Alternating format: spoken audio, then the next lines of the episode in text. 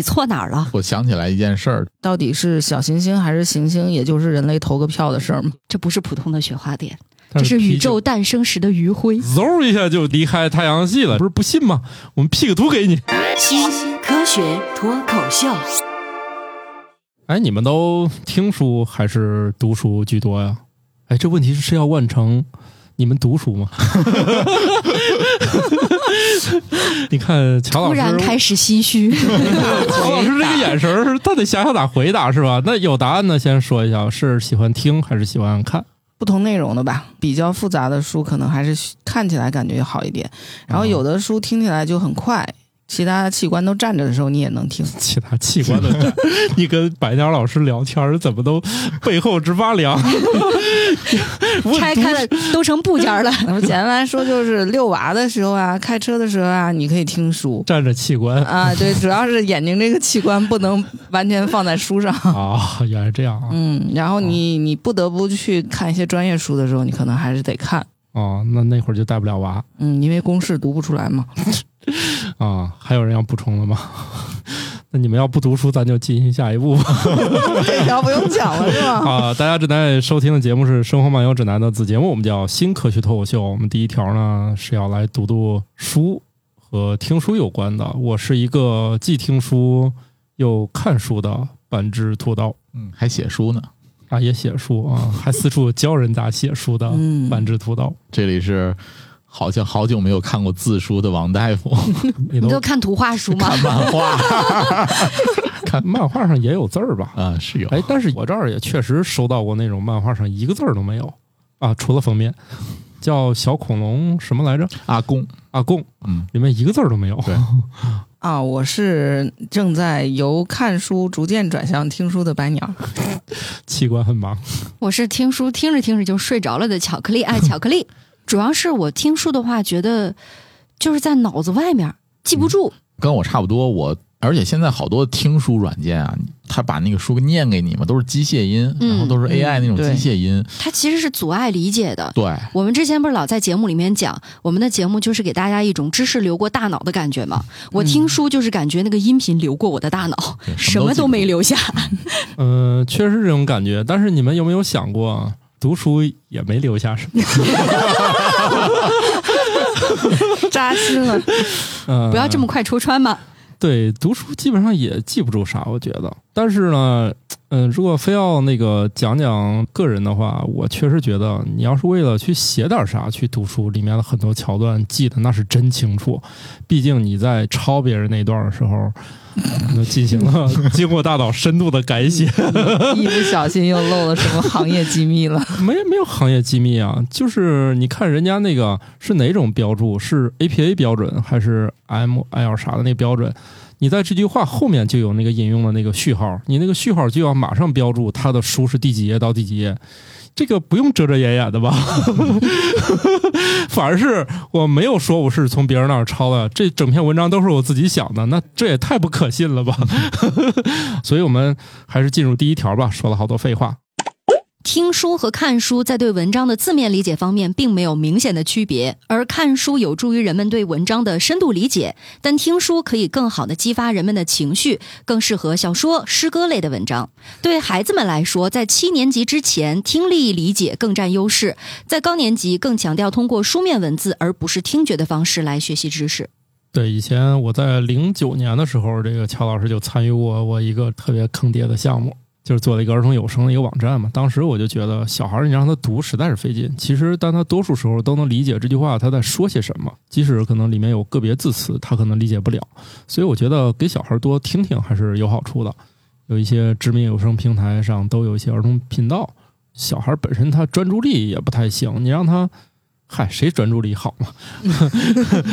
我觉得是不是因为听是人类在来到这个世界上，应该说吸收知识的第一个通道啊？当然，除了那种可能听力上有障碍的人啊，嗯嗯。对对对，多数人都是这样，因为听是一个天赋技能嘛，而那个文字是被后天发明出来的。嗯，它中间还是有一个学习的基础在，对，就但有一层障 碍。对，但这两者呢，它能承载的东西不一样。比如说，你说，你始终不能把它说的像论文一样，但是人类知识的沉淀可以让它很厚重的话，必须用文字来。表达，他们也是嗯能承担不同的作用，谁也不能就完全替代谁。当然了，我觉得那种有声书这种录法，就录制这种方式啊，我确实觉得很多书它并不是那种画面和对话感很强的。你这样把它读一遍呢，也确实只流过大脑，因为特别是机械音来读，它很可能把重音都落错了。对而我们众所周知，语言的重音它的意义可能并不比这句话本身这对字儿地位低。这重音读错了，仿佛读了个寂寞。嗯，哎，关于重音啊，我还有一个自己的小小总结。武汉的朋友不要骂我啊！我当初到武汉的时候，我觉得他们当地讲话怎么大家都脾气不太好的样子， 很凶。后来我总结了一下，是因为他们在用方言讲话的时候，甚至是用这个方言版普通话说话的时候，因为它也受方言影响嘛，会有很多的重音。而且它格外的强调，所以会听起来有一种咬牙切齿的感觉。 呃，所以在那个情绪的浓度上面，好像就要更高一些，哦很浓烈，你就觉得冲击力很强，就觉得像在骂人。所以性格就很猛烈。哎，是吧对，对对，火辣辣，嗯，啥呀？所以他刚说了嘛，就是。听书的话，如果是一个很好的音频的表达形式，它是能够承载更多情绪上的东西的。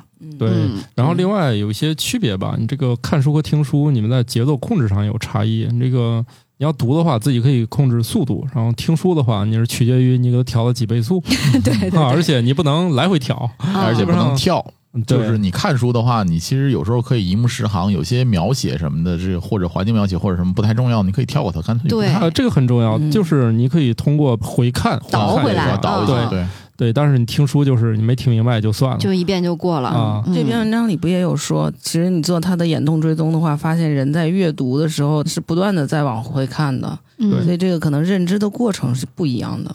但是呢，我觉得这个可能跟每个人的天赋也有区别。前一段时间呢，我在去听一个脱口秀演员的专场演出的时候，就是黑灯，他呢举了一个例子，就视障人士他的听觉有多发达，他们因为有那个手机上的读屏软件的。之前我们节目里面土豆也介绍过啊对，怎么抢红包之类的。对，盲人使用手机没什么障碍哎，。对他们有一个读屏的方式，就是那个语速啊，我们一般听书，你放到二倍速就已经挺快了。我怀疑他们是十倍速，是，他们是用十倍速听真的是。十倍。因为现场黑灯就放了一段音频，让大家听，说你们能听出来这句话说什么？就是、嗯、就过去了。我是说啥 呀？我听过哈，他们给我演示过。我说啥呀？这说的。对，但是他们就能用那种速度听，对他们十倍 速。那个确实挺猛的。他说我们跟你们一块儿抢红包吃亏，但是我们自己其实还 都行， 就是我们这个群里都是看不见的，一块儿抢还可以，这样公平一 点儿。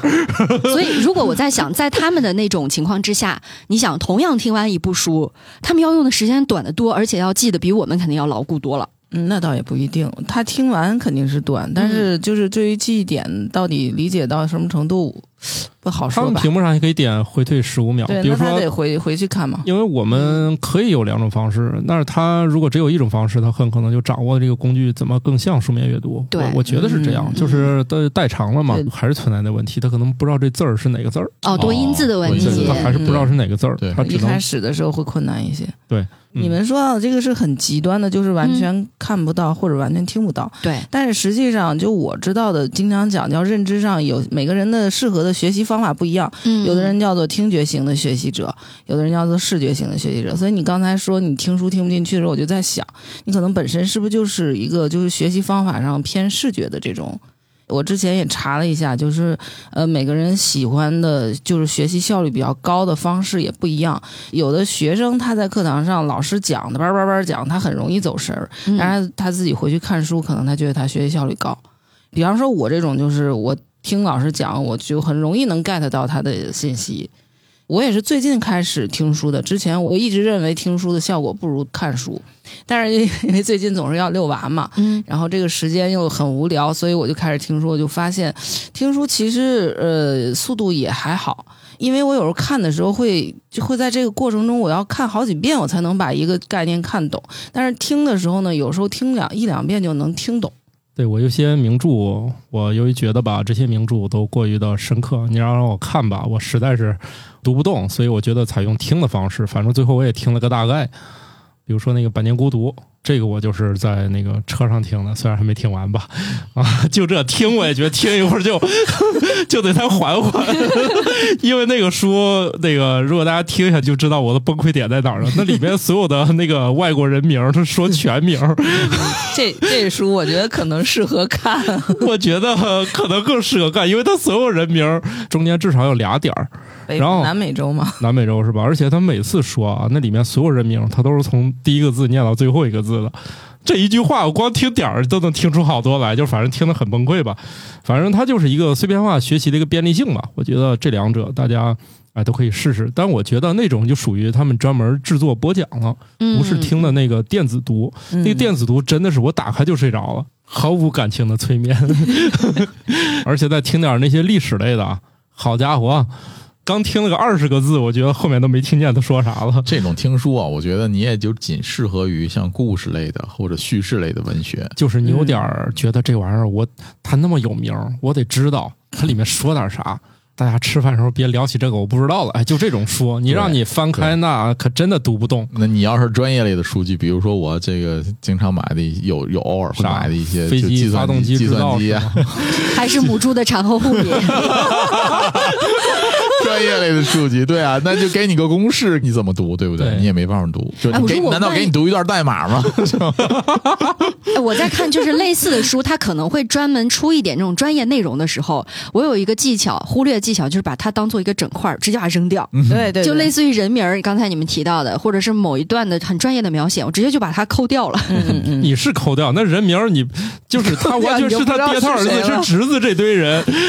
你要人名儿不听，你就不知道到底谁干了个啥。 啊那现在还有一种简便方法嘛？因为在很多那种所谓的讲名著啊、讲经典电影的博主，已经给了你一个很好的例子。这个男人叫小帅，那个女人叫小美。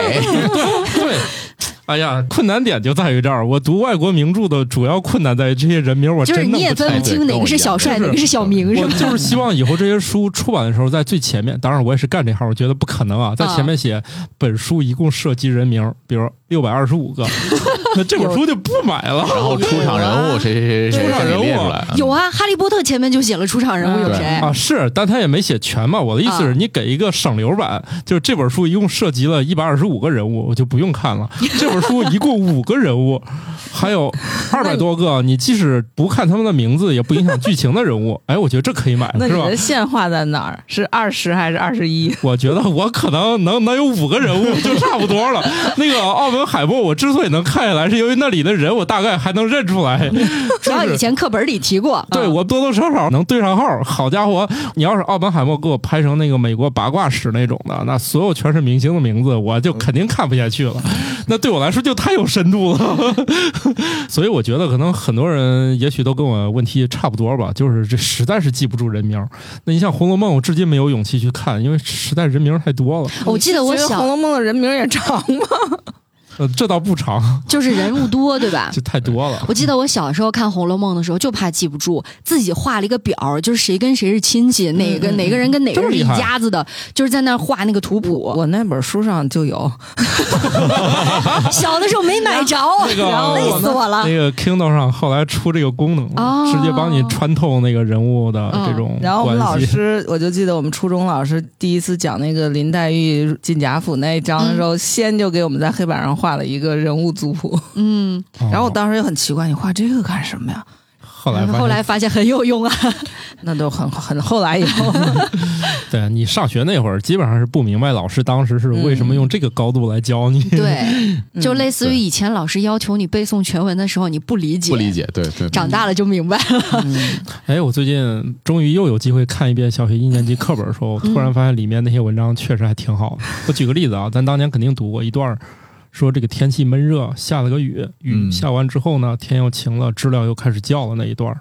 我重新读了一遍，觉得这文章是当时就学过，咋没有跟现在读起来这种感觉？跟着儿子学语文。对，真的，就那个课本儿，这么好的范文，当年真的是吃不透。长大了才觉得这段范文写的真好，短短几百字，把各种景象啊、画面感啊，包括里面那些动物的反应、人的这种体会，全都写在里面了。要不说，确实是人在学生时代，有很多时候你你只能你长大才能理解这段课文这么厉害，至今我都写不出来这样的东东西。 对这件事儿，我理解特别深，也是因为我们儿子写作文儿，他因为他去庐山的时候玩了一趟，然后他正好看到了当年咱们课本里描写庐山那个景色的所有的那些景色，回来以后他这个作文就写的特别有意境，我觉得啊，就写的特别不错。然后他们老师确实也给了他一个高分儿，然后还当拿他当范文在班上念过，所以我就觉得其实是有一些景色呀，或者说一些事实上的描写，嗯，没有感觉到那么好，是因为你没有设身处地的去体会过。如果你一旦体会过那个这个实景，或者说是这个感觉以后，你再写出来的这个文章，或者你再看到这个文章，就更理解了。大家有兴趣可以看看啊，人教版小学的一年级呃不对，应该是二年级以下，所以说是读万卷书，行万里里路对，哎，嗯，二年级以下啊，大家去读读这个《雷雨》，然后你去回顾一下，非常好啊。其实好的文章也没有那么复杂， 只是咱写不出来。 好了，啊、我们来了解一下一些特殊情况吧。我觉得这也是我一直一个困惑，我终于找到了一个说法。某些婴儿出生时就带有尾巴，但这并不是一种无害的退化了的尾巴，可能会是患有某些先天性疾病的征兆。大家有时候会听说过一些都市奇闻啊，就是谁出生时候带个尾巴，说这是一种返祖现象。大家一般解释就到这儿了，对吧？嗯，对，但是其实你看这个就更深入了，因为这种情况虽然极其罕见，但是应该是过几年就会有一例这样的东西。如果你看那个照片儿，我都觉得这这是长在那个尾巴上吗？就有点像从腿上或者哪儿长出来这种感觉，所以后续还是要就医的。它不是一种简单的一个情况说把它。啊，就就是不是说单纯多了那么一估计儿。哎，不是，反正在极少数情况下是有这个软骨的，就这种尾巴还能长出个十几厘米来，最后一般都是得做切手掉术。切除，在过去来说，是认为这是一种返祖，就是人类在进化过程中留下的一种痕迹吧。不小心这个基因打开了，就长出来一截儿。这种这个理论呢，目前来说就已经过时了。大家不要再以长出一个尾巴是一个返祖现象这种来去说了，发现它可能并不是无害的，切了就行了。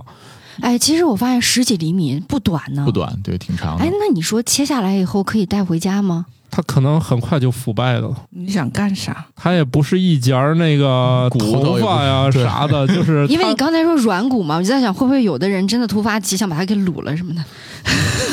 这好家伙，这种我觉得轮不 着你，肯定那个医院发现这个还等着发论文呢。哦，嗯，嗯，毕竟很少，很罕见哈。很别那就非常非常罕见了，可能更多的来说，这是一种先天缺陷 吧。嗯，但是我哦觉得在生活当中、日常当中，这种情况并不罕见。哦，嗯，因为我妈老说：“你怎么又不关门呢？长尾巴了吗 好家伙，你这不是你这有点像那个驾校那个教练，前面是有啥我看不见的东西吗？ 你咋不开呢？？”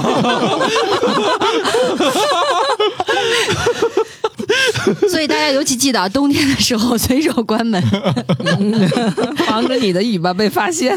对，对，人类胚胎一般发育到大约五周的时候也能长出来，但是第八周就吸收就没有了。所以现在如果出生时候有尾巴的话，一般是有神经系统的一个缺陷。目前这些案例都不是一个简单的手术就完事儿了，哦，它是神经系统缺陷，我还以为是骨骼的系统的缺哎，陷。所嗯一以般是脊椎发育脊椎有发育有问问题没所以有这种收 回去。对，所以这种一般就要额外关注了。发现他的情况不是咱以前想那么简单，嘿，有个基因打开了，无意长了一角儿，呃，后续有其他的问题，它不是一种无害的遗传的这种遗迹。虽然这种情况呢，我觉得听友里也很难遇上，因为它概率实在是太低了。最好是不要遇上。啊，嗯最好是不要遇上。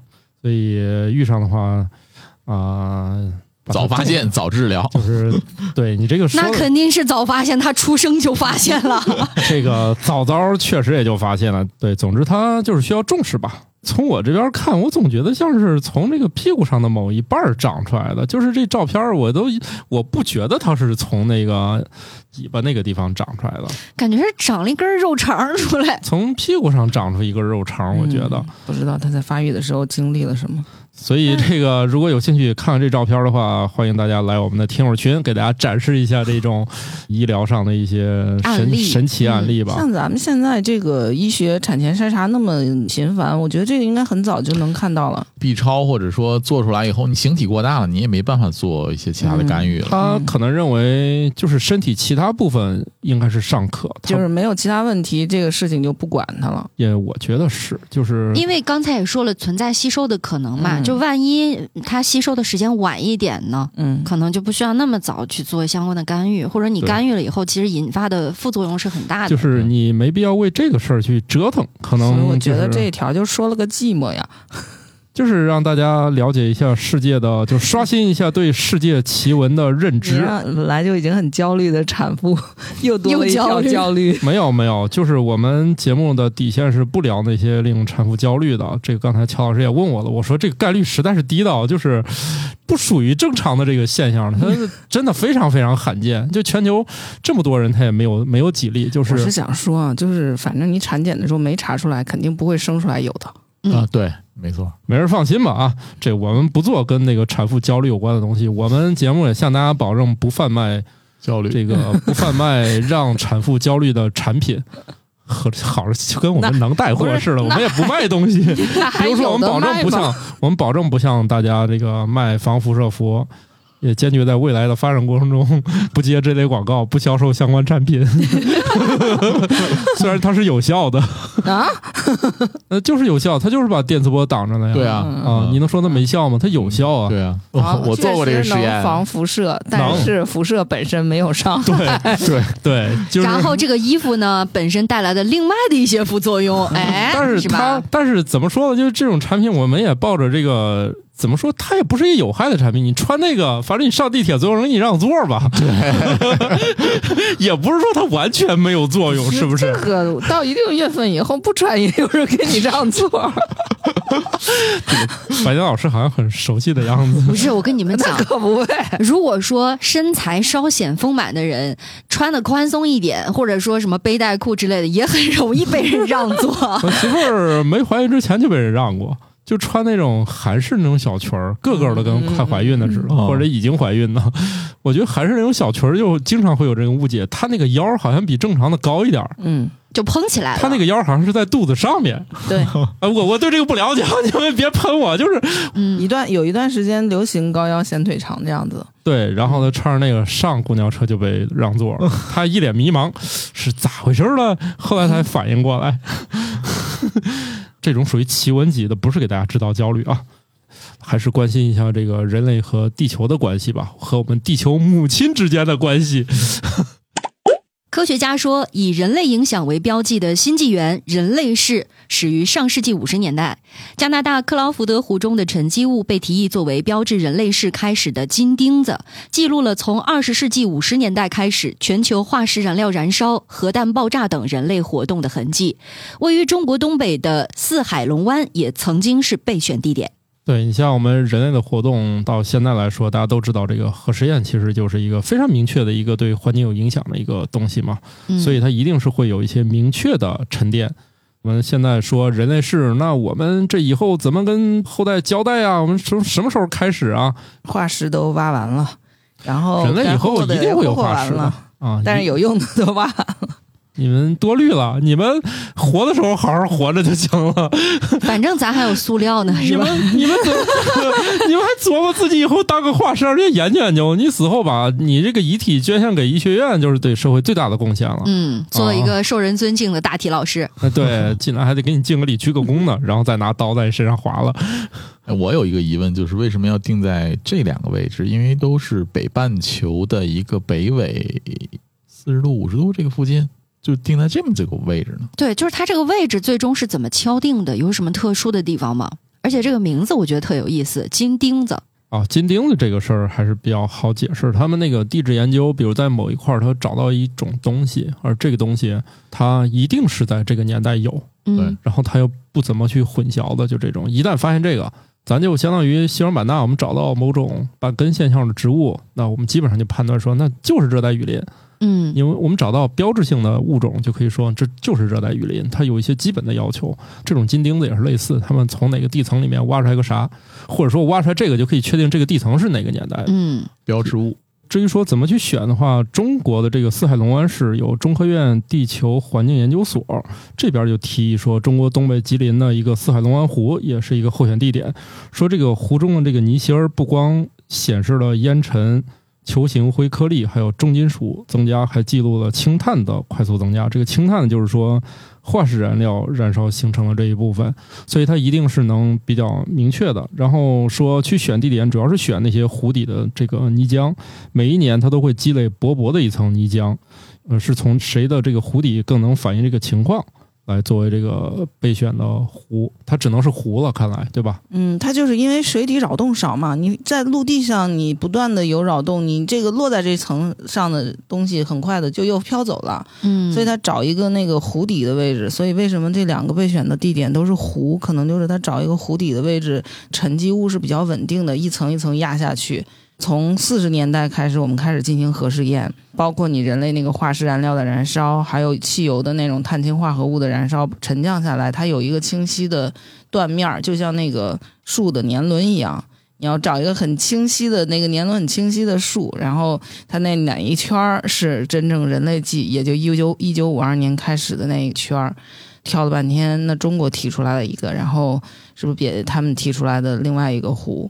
对，而且这个大家地质年代还会分得更细嘛，说我们是否要把全新市，我们现在处于全新市嘛，嗯，要不要就改为人类市？但市底下还有纪嘛，嗯所以第一个纪呢，有可能它名字干脆就以这个湖来命名，克劳福德纪。但这些名字嗯至今还是嗯没有得到承认的，就是我们要不要从全新市切换到人类市，现在还没有定论。到底是小行星还是行星，也就是人类投个票的事儿嘛。对， 对人家不都把在人乎开除出去了吗？ 对对他也不能说行，那再见，我走了，然后啊嗖一下就离开太阳系了，这不行是吧啊你？现在定这个克劳福德这个市这个来讲，嗯跟几百万年后其他文明来定义你是不一样的。啊对，我也看到过一个很暗黑的吐槽，就是说为什么把人类这个专门分出来叫人类世，还叫什么人类纪啊？就是因为人类对地球的表面的改动实在是太大了。嗯，然后我看到一个吐槽，就是说你不要看它现在改动很大，它这层可能很薄。对对，但是你要这样说，地质叫什么 KG 界面是什么呢？嗯当年那些不也挺薄一层，但它很但重是要。可能那一层薄也得要几万年，我觉得人类对撑不到那么 长。人类，嗯哎呀，这个很难说，因为那你按照它的我们定义，一在九五二年才刚刚开始。现在我们就算是活在黑科技的生活当中吧，在这个之前，可能还不到五十年或者一百年，真就不到五十一百年。但前面人类也走过了好几万年的历史那啊，关键就是在这儿，你前面走了几万年历史，你对地球没有没有什么变影响化，确实没有啥那么影响重。 要。听过我之前那有一个关于那个铅污染节目的时候，他们当时那个为了证明这个美国排放的铅汽油到底是不是影响环境，他也是跑到那个那个南极、北极去挖那个冰，一直挖到就是原始没有的和开始挖到，因为它也是一层一层落上去嘛，嗯，就证也是那明个分界线，对他也是这个，他觉得那个大气是把南北分开了，然后呢，在北半球采到的那个东西，它的含量就远远高于了南半球，证明那你这玩意儿确实挺霍霍人的。 霍霍地球的。对，所以真就是挺厉害的。就是虽然这个改变只有几十年，但他们那个测出来的结果还是很惊人的。就属于贻害万年的那种类型。 对，而且而且咱啥时候想过，就大家就开开车，怎么这玩意儿就飘到人家那个雪山顶上了， 是吧？你包括现在是是珠穆朗玛峰上都找到微塑料了， 这玩意儿跟谁说理去那你说呢？企鹅身体里还有人类的农药呢？啊？嗯，反正我觉得你成为化石的可能性不大，就珍惜当下吧。啊 嗯，嗯以但前是都是说要在历史上留下浓墨重彩的一笔，那目前看来，还是别留了确实可能就是一笔。我们现在留下的这一笔啊，虽然浅，虽然薄吧，但是它确实挺浓墨重彩对的。对对对对，浅薄且浓墨重彩。站在地球上，关心一下远方的事情吧，看点儿仰望星空的吧。既然脚下的事儿咱自己有都有点儿控制不住了，二零二二年七月到九月间，研究人员使用西澳大利亚的莫奇森大市场射电阵发现了一组每二十二分钟重复一次的射电信号。这种信号每次持续时间长达五分钟，间隔十七分钟，看起来非常像脉冲星，但旋转速度是脉冲星的一千分之一。发出这些信号的辐射源，也许从一九八八年就开始活跃了。值得庆幸的是，直到现在，它也依旧活跃，世界上任何人都可以观测到它。我想起来一件事儿，前些年有一个乌龙事件吧，就说俄罗斯的这个研究员发现了一个信 号，这个信想起来了想起来了吧， 这个信号就特别有规律的在每天中午啊。或者晚上啊，出现这种射电信号，然后嗯我们就开始研究了好长时间。就宇宙开始为你闪烁了，一开始以对为对对对对，啊然后就后来就发现，其实是 每到中午晚上，研究员热饭的时候，微波炉的信号。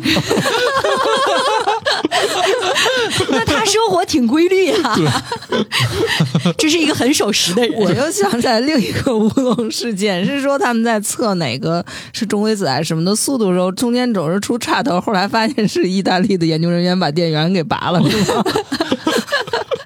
呃，你要这种我好像也有， 最后说是网线没插紧。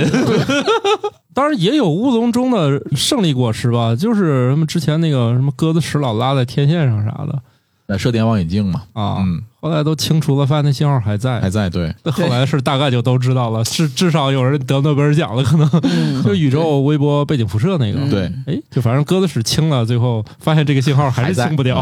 鸽子不背这锅，这个信号特别有意思啊！我这个脉冲信号，呃，脉冲双星是两颗星在旋转的时候发出的脉冲信号嘛，一千分之一的速度，说明它的这个旋转速度很慢。嗯，它如果旋转速度足够慢的话，那这两颗星的距离要么就足够远，要么就是人为的信号了，就是让人有有无限的遐想。 嗯，这里边我就想起一个一九九七年的电影叫《Connect》，中文好像叫什么《超时空接触》。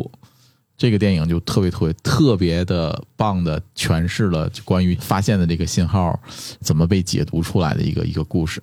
你没你没看过？没看过没。看过。这个主演还特别有名，朱迪森·福斯特演的这个女主角、还有马修麦康纳啊，对，马修·麦康纳。嗯，这俩人我都也不知道，没事儿你就非常讲知名的非常知名影星啊行，啊，九七年的电影就讲述了这一个从小就喜欢这个外太空探索信号的一个姑娘，长大以后当了这个科学家，然后就去射电望远镜探索外星文明的这个故事。然后她就是发现了一一系列的这个信号，同时把这条信号进行射频解读之后，呃，发现了一个特别惊人的这个事实，要就是剧透吗？呃没事儿吧？老电影了，呃很老了，九七年的那电影剧透吧，就是不要回答，不要回答。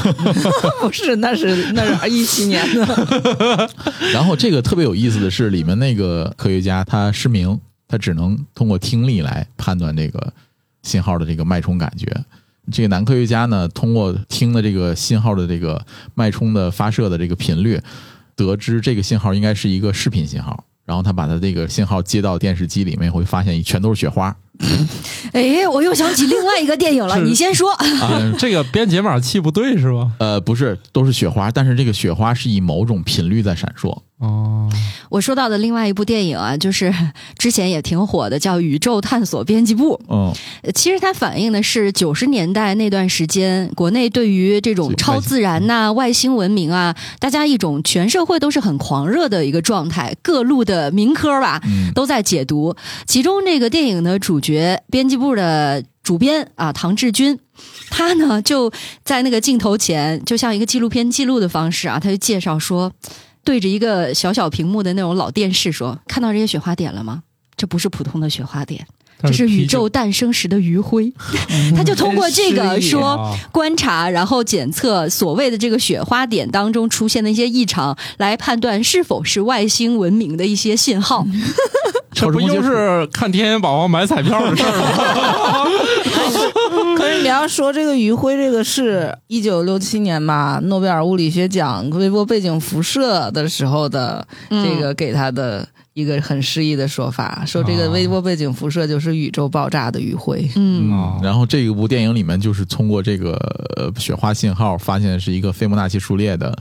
是一个码，然后呢，发现那个雪花的闪烁，每隔几帧会闪烁一次的那个频率，就把那一帧单独提取出来，拼成了一个图纸，哦，然后他就去了是吧？我我记得好像有这段，对，它拼成了一个建造装置的图纸，然后这个建造装置也特别有意思。当时他们就是把这些信号这某一帧抽出来之后的那个去噪之后进行拼的时候，发现拼不出来这个图纸，然后突然有一个科学家。发现有一帧的这个图像啊，你左面能拼，右边能拼，但中间不能拼的时候，他发现这个图纸是一个立体图纸，然后就做出来了这个装置了，然后特别特别棒。然后后面还有很多关于哦这装置怎么制造出来，同时有一个资助他们制造这个装置的一个大佬，后面的故事我就不剧透了，然后大家有兴趣可以看一 下。这个都电影是非常好的，我特别喜欢这个电影。哦哎，我觉得它既满足了大家的那种所谓的阴谋论，对对对啊又对，满足了对于真的外部世界的一个想一象个。想象，嗯，大家看就知道了。行，就是明明可以直接演外星人，中间还要自己先努力一下。我这么说吧，这个电影通篇没有任何外星人出现。哦，那就是它的驱动完全是人自身，对人的自身，然后对于哦未知事物的探索。那怎么让我想起现在的一些诈骗手段呢？ 以前的以前的诈骗是让你不劳而获， 嗯，现在的诈骗呢还要给你安排好多辛苦的工作，让你觉得是劳动所得。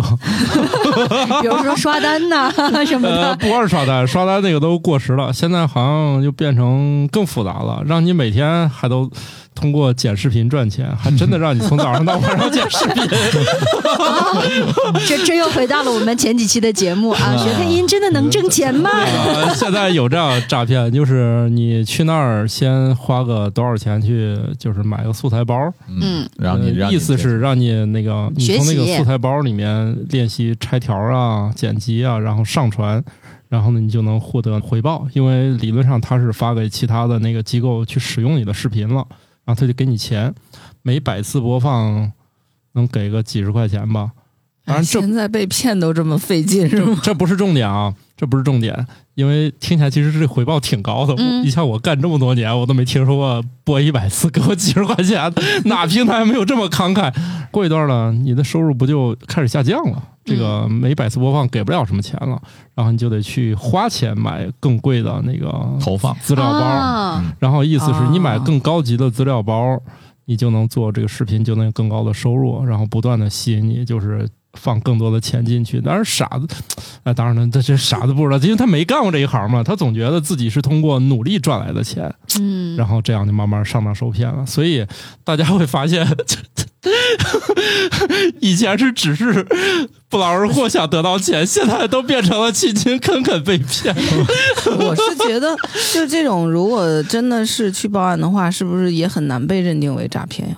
嗯就从，法应律该是有一定难度，因为这个后续有点没嗯没弄清楚，它这个金额到底大不大，我记不住了啊。就去是试一下吧，我是 不是？我跟你说啊，我我不是不想试，给给听我众要是这探两探个路这两个相比，我宁愿去试试那种不劳而获就上当，它节省时间 呀、你这个我从早上陪他玩到晚上。这公司该对我有意见了，就是你想被骗就直接给钱，你你不要这样浪费时间好不好？还产出了一堆电子垃 圾。所以就是现在这些这些手段吧，看的真的是眼花缭乱。这言归个嗯正传啊，我听完王大夫说这个以后，我就很感慨。 因为王大夫刚才跟我们说，他这个电影当时是买的正版光盘，对，嗯，多少钱啊两千年买的，像一个九七年电影，我两千年买的，大概花了六十多吧，六十八好记，我印象中。嗯，哦对，双 D 九的 盘，一个时代眼泪的嗯词好汇。家伙， 这是听节目的有人可能不知道这玩意儿。关键是我就感慨什么呢？我这电影我也看过，我怎么没记着这些东你西？不感兴趣，就哎知识流过大脑的感我觉我嘛，就你只是记画面得流过我就了大只脑记。得男主很帅，女主也很漂亮，哎然后等一女下主在找爸爸。对对我对，还是想知道双 D 九是啥意思，因为 D 九我大概知道，但是但是这知识都远去了。就是两张 D 九盘。那为啥分两张啊？呃，它是这样的，一个是正片，另一张是花絮和导演音轨。那行行行，这我还能理解所以你说。这个我在想双 D 九是个啥玩意儿？D 九不就是双层盘的意思吗？对，双层盘 啊，啊 所以你说花钱买的东西确实就不一样。对，啊，行吧，行吧，这时代眼泪，估计都有很多人都没听说啥叫双层盘。 那个蓝光也是也有双层的呀。我曾经买过一盒双层盘，因为大家都未必知道 DVD 一个单面是四点二或者四点二到四点七4.7之之间，间，对，对你买到从四点二到四点七都有可能。但如果你一个文件有五个 G，你你就刻不下了。但是有一张盘有九个 G 的，它就利用了双层那个那个反射面儿就是所以你就可以一个文件有五个 G，直接刻在一张一张盘上对对对对，不重要了，现在这些设备也都没有了，没事会不会跟大有家咱的听众连光盘是什么都不知道了？对也有可能 哦。你们那个保存按钮，这玩意儿还有周边。年轻人看到软盘的表现， 好吧，考虑到大家马上就要出去玩了，那我们再从宇宙中回来吧。这个外星人呢，我坚信啊，我们有生之年说不定努努力是能发现的。毕竟啊，你看咱这五十年可真的是变化很大，从发现系外行星到拍出那个黑洞的照片儿，对吧？我觉得我们是在无限的接近这个宇宙的细节。从过去的理论，现在变成照片儿给我们看，你不是不信吗？我们 P 个图给你，啊，不是 P 的，不是 P 的，不是 P 的啊！而且据说花了很多钱，只是让那个图片稍微清晰了一点点。它那个图更新过啊，黑洞的图。好，我们再呃回到我们这个脚下吧。但是我们如果想双脚离地的话，咱说正经的啊，可这个双脚离地有什么方法呢？上飞机 呀、要不跳起来呀、可不是弄根绳儿啊，你这节目我的又意想思是咔嚓跳了是绳吧儿。 哦哦， 地狱笑话，强老师已经露出了剪刀眼。 我们说的是跳绳儿。行，那个我们去飞机场的时候遇见过一些常见的问题，我们今天让乔老师给大家分享其中一个众所周知的疑惑。在一些机场安检的时候，会让你把笔记本电脑从包里面拿出来，这是因为笔记本的电池和其他机械部件密度太大，X 光无法有效穿透。是的，你这个玩意儿吧，你就挡着，就是有点像那什么呢？大哥，你挡着信号了，我别的都看不见了。 哈就是你这一箱子里，它这个上下可能就照不出来是啥了。其实电脑 PCB 主板通过 X 射线还是能穿透的，但是因为它笔记本电脑里面得有结构复杂。它好几层，对，好几层，而且还有啥呢？它就像键盘的那些金属层啊，然后那个液晶屏后面的那些铝箔的反射层啊什么的，就就造成它挡着以后就容易信号就更衰减了，所以它穿透到笔记本下面的东西的时候，它就就可能看不见了。嗯，而且现在的笔记本都是那种一块电池整个铺满整个这个这个设备的，基本上都是这样的，所以它在笔记本下面你要垫着点什么东西，还真不太好发现。所以一般来讲都是让你拿出来的。就是大家在过安检的时候，有的时候也可能通过自己的余光啊，看到那个嗯嗯射线的屏幕，对吧？如果有金属那一坨儿，你就看嗯一整坨儿是整一个坨色对块儿，一大对吧块儿，对，嗯，电池它主要是想看看多大容量，所以会把电子设备都掏出来。嗯，我印象当中，其实关于飞机上能够带多少毫安的充电设备是有规定的，对对对但中间经过一次升级，这是有对什么说法吗？呃，早期是我记得是五千毫安，现在是一万毫安，现在两万，现在两两万了了是吗嗯它是那个算法，大概两万多点儿也能带上去，但是没有那个规格，所以一般大家带到两万是完全没有问题的。就是说一人一块儿，现在满足你呃，。不是单个不超过多少，以及你能带几个，就是比如两万，你可以哦分不开带、是说一个人只能带一个，对，不是要不要不因为你有多个设备嘛，比如说你的笔记本电脑，有的是有照相机的电池、哦不是或者平板，它每一个其实都有自己的电池设备，它应该是多个，然后单个的容量不能超过多少，是这样子规定。哦嗯，反正如果你带一个充电宝，带一个笔记本的话，那个充电宝就不能超过两万。对，对，它是用那个瓦时来算的，呃，WH 对，对然吧？后它后面经过标换算，就标是识对嗯两万肯定是可以。比如说，他就说不允许带超过一百六十 Wh 的锂离子电池和备用的。当然，如果你是特殊需求，比如你是那个轮椅啊，那是没有问题的。但是就是一般你个人需求也不允许带。那你想啊，摄像师、摄影他们要带好多好多电池，其实那个它有一个总数，还有一个单个不超过多少的。啊，大家在这个乘飞机之前呢，都可以去再读一遍，因为这东西呢，它是虽然它改变没有那么频繁吧，是说随身携带吧？对对，不随是身说携带那不个能允通不运能通运，不允许。嗯，嗯啊，我就记得我有一个做摄影博主的朋友，他有一次外出去拍摄啊，应该说几乎每次外出拍摄就要预留充足的时间在安检的那个部分，嗯因为他光设备就差不多将快一个箱子了，都要一件一件掏出来摆到那里，最后再一件一件归位，相当耗时。就是别人可能背包的可能马上就过去了，他得花三四个人的时间来干这事对儿。对嗯对，就是挨个儿确认。不过我前两天出去的时候是笔记本电脑关机可以托运，哦，电脑是可以托运的，笔记本电脑要求必须得关机，关机以后可以啊对托对运。对，这个可以，嗯这个可以，没问题。但是那个但是不电脑能移动带电充源电宝移。动充电电宝不源、啊行充电宝是不允许的，嗯这个随身携带。那笔记本电脑关机是可以托运的。哦，这个我印象中我也托过，是可以的。呃每次乘机之前，我自己在我的那个出门的有一张表上，可能你们见过我那张表。checklist 的第一条就是一定要在这个时候再核实一下最近有没有什么乘飞机的特殊事项，因为比如说我们这个国庆呢，可能还会遇上那个亚运会啊，你要去一些重点城市呢，一定要弄清楚抵达呀，这一些特殊的一些要求，比如说你会不会要求更多提前时间去到达机场等等。只要出门儿都要去再查一遍航司给你的一个乘坐要求，或者是机场给出的吧。总之这个事儿反正不复杂，就是掏出来配合就好。经常出门儿人一定就会把这些东西其实都会放一起，基本上安检员换人刚落就全掏出来在箱子里了。 反正我就是这样，都在一起。你这边换人刚落，我都已经一个一个摆好了。他那箱里正好摆一个笔记本、一个移动电源，还有一堆零碎，我都嗯全部都铺开。耳机对吧？雨啊伞、手机对雨伞，大家动作都很利索。 这边话一落完，大家都全都摆好了 啊，所以这一套很熟悉。但是呢，呃，在有些国家，欧洲还有美国个别机场现在升级，他们升级了设备，要求大家都不需要再打开你的所有的行李了，就把你的整个包往里一推就行了。它升级了设备了，就不再需要你样确样定不是掏了因为他们安检松吗？不是，他们专门研发了那个设备，我反正还挺未来感的，像一大炮筒，然后就那样东西，你往里一塞，它就从那里就等于是呃都给你打碎了。对哎出来的时候还给你加点 水均质一下，哦，我记得我想起来了，好像它那个 X 光射线的那个发射角度是三百六十度的，还是、哦还是说一个圈儿的？对它它能够从各个角度给你透射。哦我我认为是吧 CT，我认为它就是做了一个螺旋 CD，对对对直它接给你就是整个断层扫描了。对它那个，我记得好像是你看到那个安检员可以控制那个图像，就是你那个箱子的各个角度控能看得见。省得你给拿出来腾劲儿对，嘛。就现在就是反正为了让你省事儿嘛，嗯，那也是机场想争取客流，你想啊想节节约时间嘛？你主要哎想想，欧洲那地儿，你要不努努力，大家就开车去了。所以这个倒闭机场肯定得就是想办法吸引大家来嘛，是吧？你看那个欧洲，它肯定那种旅行车、轿车卖的好嘛，大家今天约好，明天就就就出发了。就出发了。 机场比较努力嘛，你说像美国呀，这中国呀，就不太有这个顾虑是吧？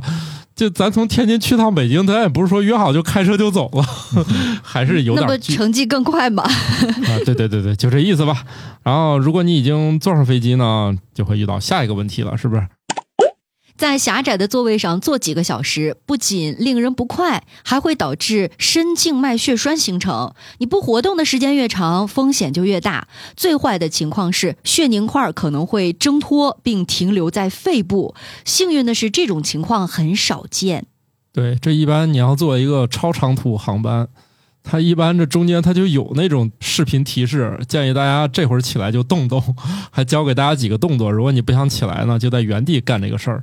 我觉得天上播这个肯定是过去遇见过这事儿，干脆做个动画，说大家这会儿起来动弹动弹。毕竟而且我印象中有哪个航司啊，他在呃中间的那种宣传视频上，就小电视上放的，专门有一个教大家做座位操。啊，是 就是你坐在座位上就可以活动一下是自己是的四最肢。革下半命身保护视力，保护视力，预防近视， 眼保健操开始是得了吧？一般就是长途放这个，你短途两个小时航班，那光发完饭对你还没弄呢，基本上都下降所以了。但是几个小时以后，这种风险会急剧的升大嗯升那我高呢。不知道，但是因为我现在想起来，就是其实我们现在高铁有的也到七个小时了，嗯，对。七个，但是你想起来就起来呀。但是飞机上可不是你想起来就起来。对啊首先，你要是买个那个靠窗的，旁边至少有俩人挡着你去路，而且还有高空湍流，是 吧？晴空颠簸，晴空颠簸或者晴空湍流，这都行。嗯，所以现在就是，第一呢，大家起来风险很高；第二呢，坐着风险很高。且飞机还让坐吗？呃，第三， 飞机很安全， 还不是说这个有的有的就要坐那个半站立式的那种座位，嗯那种就是靠搞位笑的，现在还弄成双 层的，嗯闻个屁都是新鲜的。 啊，那这个飞机肯定他也，你以为他不想卖站票吗？还是想来想去，万一这人一出溜到天上咋弄？虽然大家都在天上，但是你到天花板上就不好了。是吧那个时候啊，可就不是站票了，那是挂票那是啊。飞对那是 挂票， 挂了的票不就是挂票吗？对大家都别琢磨了，特别是中国肯定是安全第一的啊。你不过别说起来，这个肺栓塞确实挺危险的。我就想起来，新冠感染以后，有一些人会出现一些血栓问题。嗯，呃，我认识的一个朋友就是他感染以后，其实已经痊愈了，但是他的血栓呢就进入了肺部。然哦后哦当时去的时候，一开始是感觉喘不上来气儿，他没有想到那么严重，送到医院还挺及时的。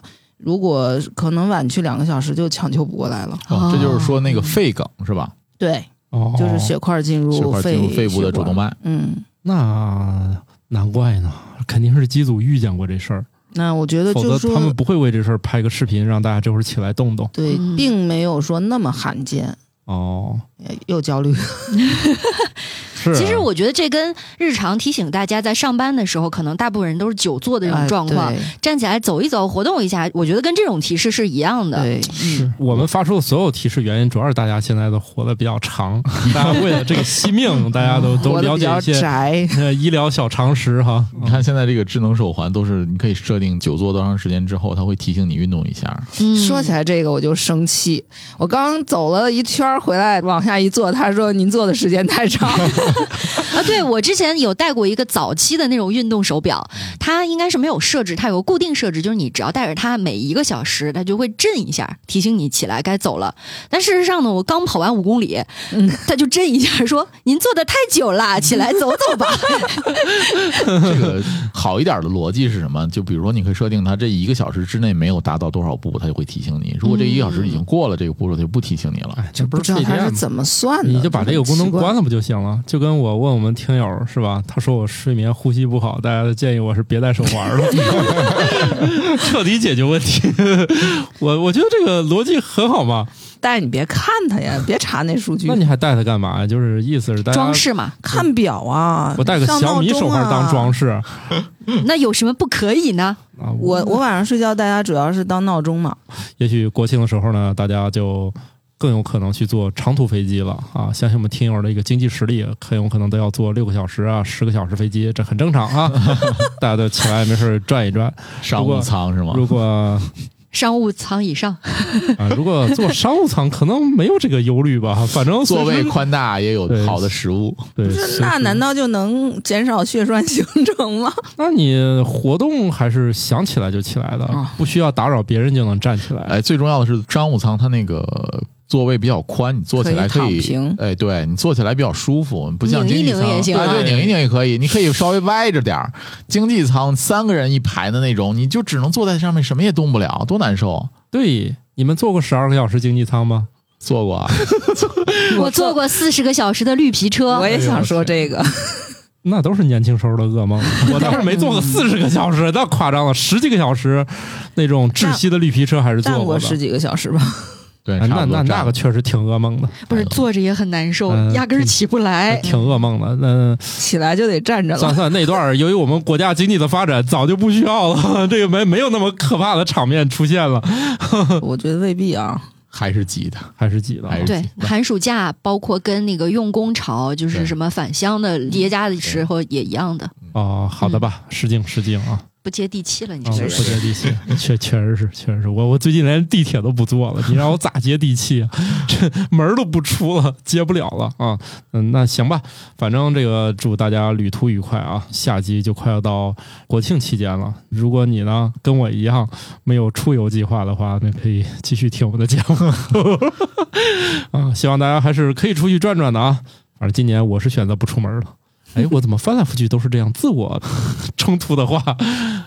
那个，为了鼓励一下大家啊，我们又给大家找到了一些这个上班儿摸鱼的理论基础，你也可以给老板看看，但是还是有性提示啊，看看归看看，你要被辞退了，那不赖我们，科研是科研，传播是传播，你的工作是你的事儿啊，这不能赖我们啊，来吧，一项新的研究发现，大多数上班族每天下午的工作效率较低，更容易犯错误，而周五下午是工作效率的最低点。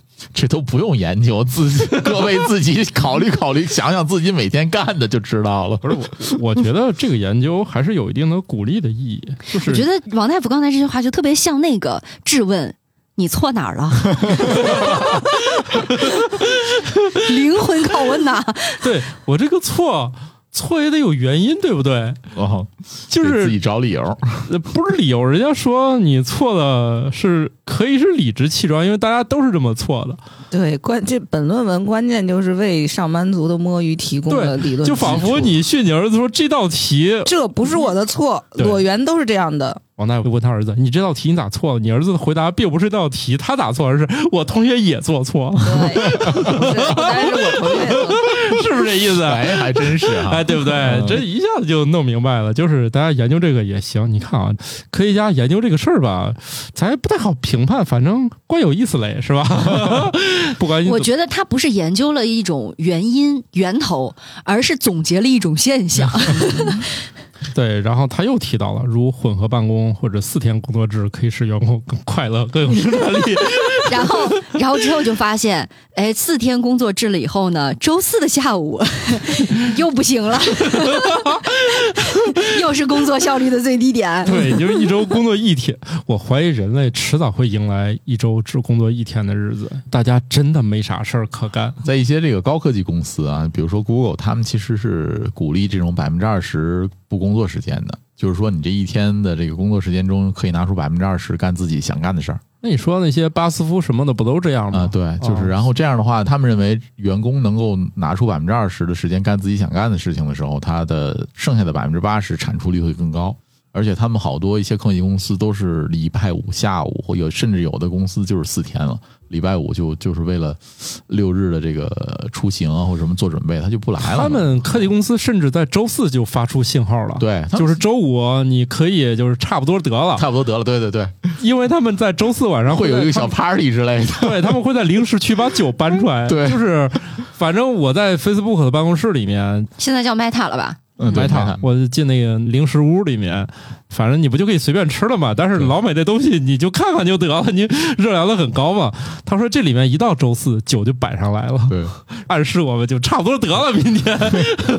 这个是不是也跟行业有关呢？有一定关系。第一是不差钱，第二是他需要创意。对，但是他们现在也在召回员工，就是嗯你们不要再放羊了，回到办公室上班然后裁员嘛，裁员。他们好像是谁呀、要求是贝妥斯吧？说你嗯们一周必须回来上班三天，才三天， 就是想必不是给仓库说的，应该还是办公室那群人说的。